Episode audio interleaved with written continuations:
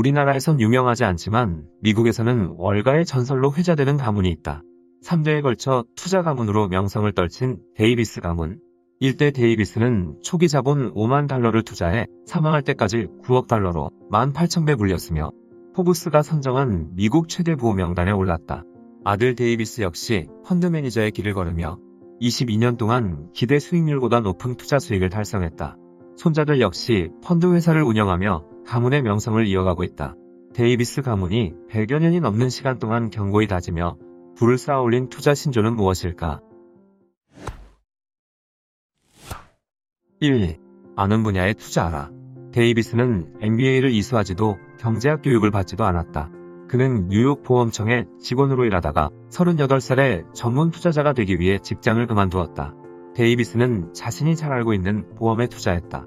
그는 많은 보험 회사들이 장부가액보다 낮은 가격의 주식을 판매하는 것을 알고 있었다.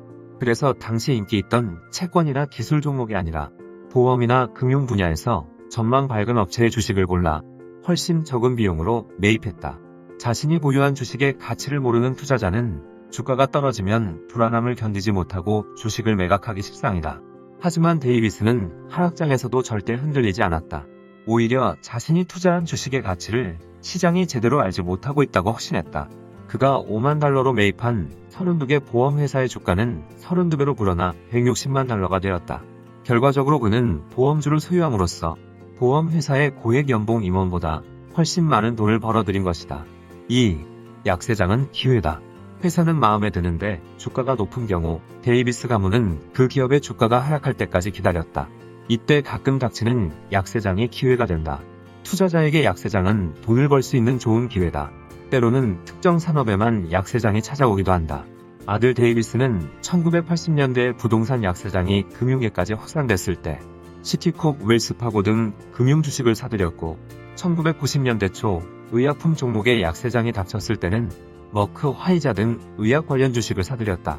재난이 일시적이고 해당 기업의 장기적 성장을 가로막지 않는다면 약세장은 놓치지 말아야 할 매입 기회이다. 3. 1달러 소비는 1달러 납니다. 데이비스는 손자들에게 늘 이렇게 말했다. 나는 너희에게 한 푼도 물려주지 않을 작정이다. 대신 너희는 스스로 돈을 버는 즐거움을 내게 뺏기지 않아도 된다. 또한 돈을 낭비하지 말라고 가르쳤다. 그의 관점에서 1달러를 소비하는 것은 복리로 불어날 1달러를 낭비하는 것이었다. 유명한 일화가 있다. 데이비스가 손자와 핫도그 노점상을 지나고 있었다. 손자가 핫도그를 먹고 싶어서 1달러를 달라고 하자 데이비스는 이렇게 물었다. 제대로 투자하면 1달러가 5년마다 배로 불어난다.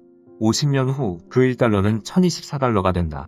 1000달러짜리 핫도그를 사 먹고 싶을 만큼 배가 고픈지 생각해보렴. 그는 자손들에게 재산을 물려주는 대신 주식 투자 입문서와 자산 증식의 지식을 전해주었다. 아이들은 어릴 때부터 복리의 마법에 대해 배웠고 저축 계좌를 개설하여 용돈을 예치했다. 투자 경험을 통한 자산 증식을 장려한 것이다.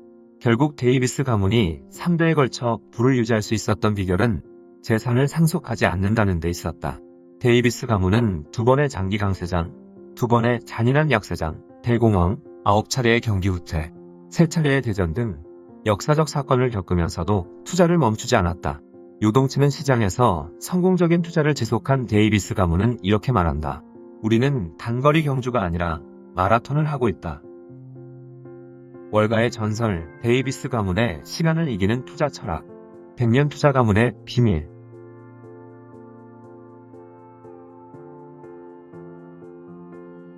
이 콘텐츠가 도움이 되었다면 구독과 좋아요를 눌러주세요.